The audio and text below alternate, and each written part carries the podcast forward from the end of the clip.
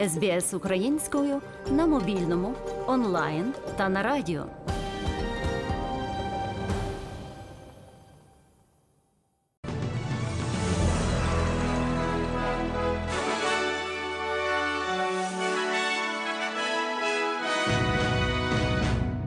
«391-й день повномасштабного російського вторгнення закінчився для українців початком нової масованої повітряної атаки. Російські армійці запустили по Україні ударні безпілотники та ракети. Зокрема, Росія завдала удару з винищувачів су 35 по Одещині. Є поранені та руйнування. При цьому сили української протиповітряної оборони збили у небі над Одещиною дві російські авіаційні ракети Х-59.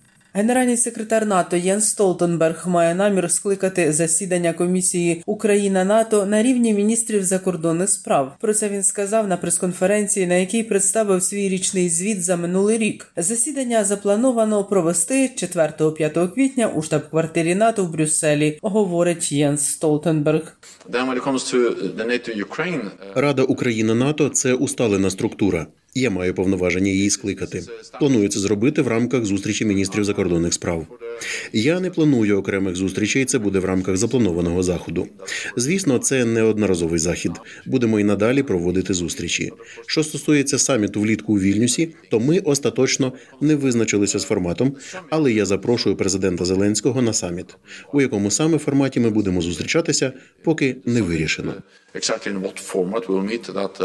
Has not yet been decided. Генеральний секретар НАТО зауважив, що не скликав деякий час засідання комісії, зважаючи на позицію Угорщини, яка, як відомо, блокує проведення засідань комісії Україна НАТО з 2017 року. Тому, зокрема, минулого року в Бухаресті була організована окрема зустріч міністрів закордонних справ НАТО і України.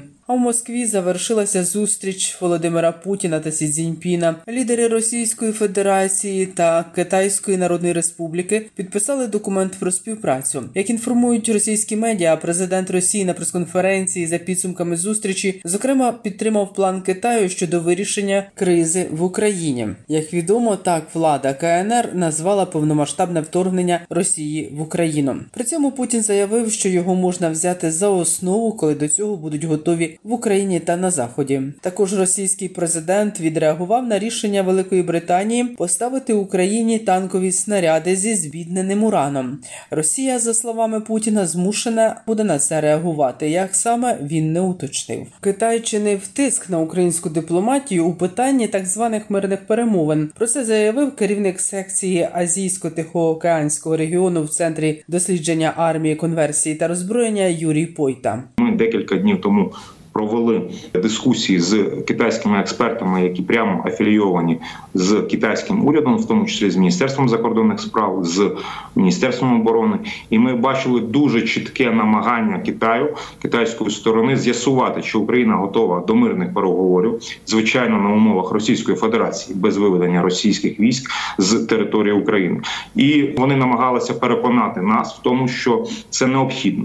І наші аргументи в тому, що немає умов для таких мирних переговорів, тому що Росія не відмовляється від своїх стратегічних завдань із окупації знищення української держави, тому що Російська Федерація не збирається покидати українські території, тому що навіть якщо перемовини відбудуться і якісь припинення вогню відбудеться, е, це все одно не призведе до миру, а лише призведе до закріплення Росії на українських територіях. Ці всі аргументи насправді на китайську сторону не діяли. і Вони намагалися проштовхнути так звані ці мирні переговори. Прем'єр-міністр Японії Кісіда Фуміо 21 березня прибув до України з неанонсованим візитом. Найчастіше саме так і відбуваються візити лідерів інших країн до України у воєнний час з міркувань безпеки. Це перший візит лідера Японії в Україну після початку повномасштабного вторгнення Росії в лютому минулого року. Досі Кісіда залишався єдиним із лідерів країн J7, який не побував в Україні за час великої війни. Прем'єр-міністр Японії провів переговори з президентом України Володимиром Зеленським. Результат перемовин заява про подальшу підтримку України у протистоянні російській агресії, вагома допомога українцям для підтримки економіки і суспільства, що продовжують потерпати від повномасштабної російської війни. Докладно про підсумки візиту прем'єр-міністра Японії в Україну розповів президент Володимир Зеленський у своєму щоденному зверненні до українців. Сьогодні гість нашої держави, прем'єр-міністр Японії Кішида, почав свій візит в Україну з відвідин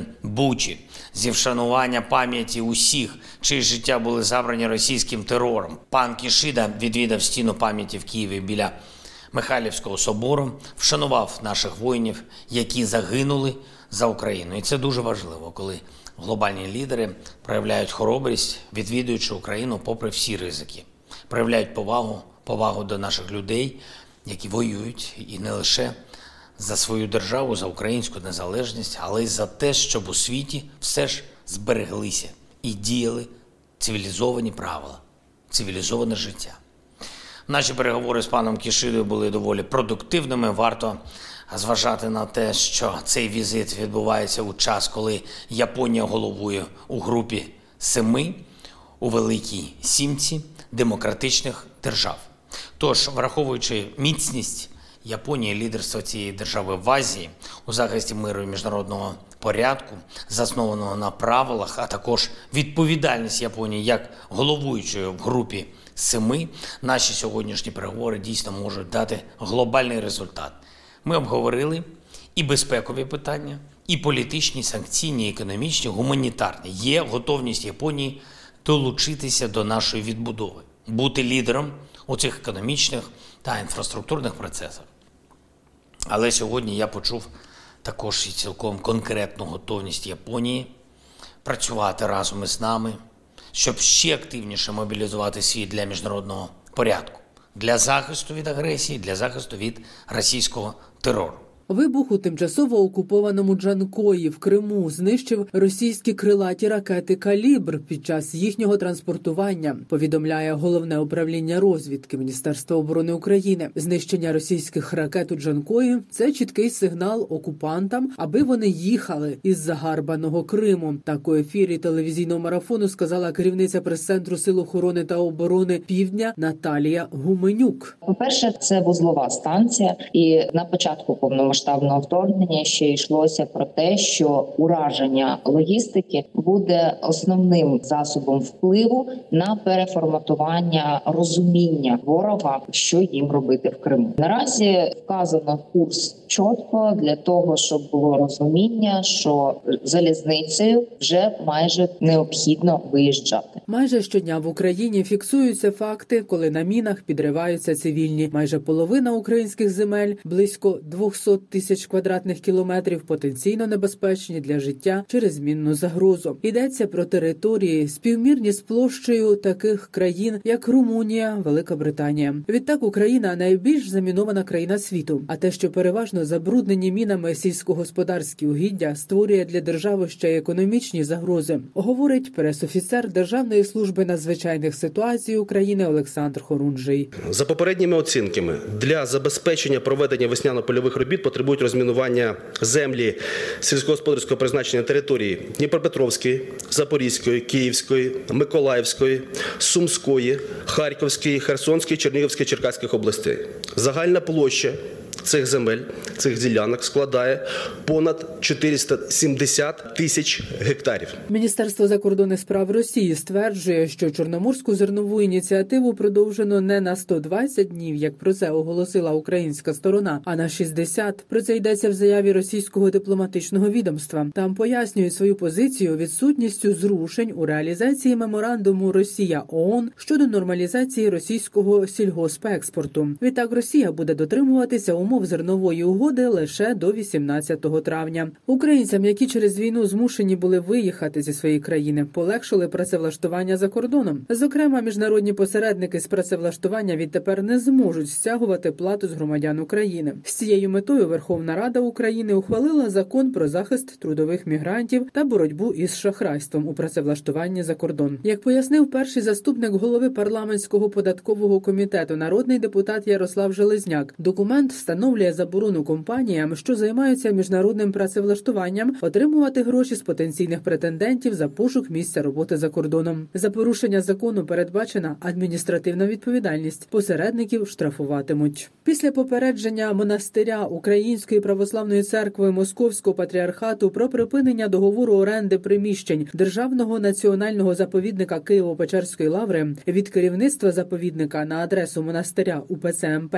надійшов лист з повідомленням про припинення доступу до ближніх та дальніх печер, адже там почала роботу комісія, яка визначатиме рівень збереженості культурних цінностей. Також у зв'язку з цим припиняється доступ до Хрестовоздвиженського храму, Аннозачатіївського храму та храму на честь собору всіх преподобних Печерських. Про це повідомив голова інформаційно-просвітницького відділу Української православної церкви митрополит Климент. Напередодні Українська православна церква Московського патріархату опублікувала на своєму сайті звернення до президента Зеленського після того, як представники церкви хотіли, але не змогли зустрітися з главою держави. У зверненні представники церкви запевняють, що роблять багато корисного для України. Зокрема, кажуть, що допомагають протистояти російській агресії і просять залишити УПЦ МП у Києво-Печерській лаврі. Тим часом триває робота і комісії, яка має встановити правомірність використання Українською православною церквою Московського патріархату комплексу споруд Почаївської лаври на Тернопільщині.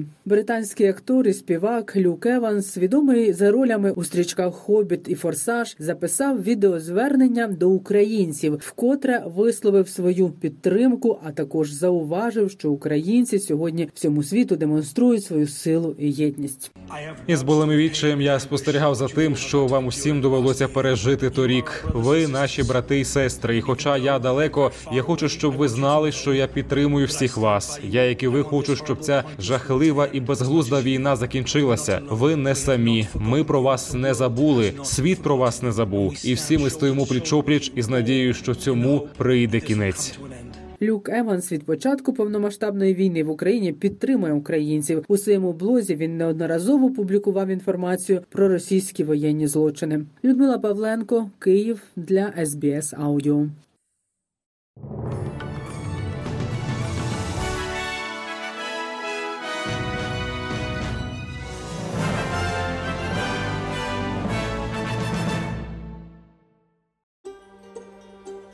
СБС українською ділиться історіями далі на сторінці Фейсбуку.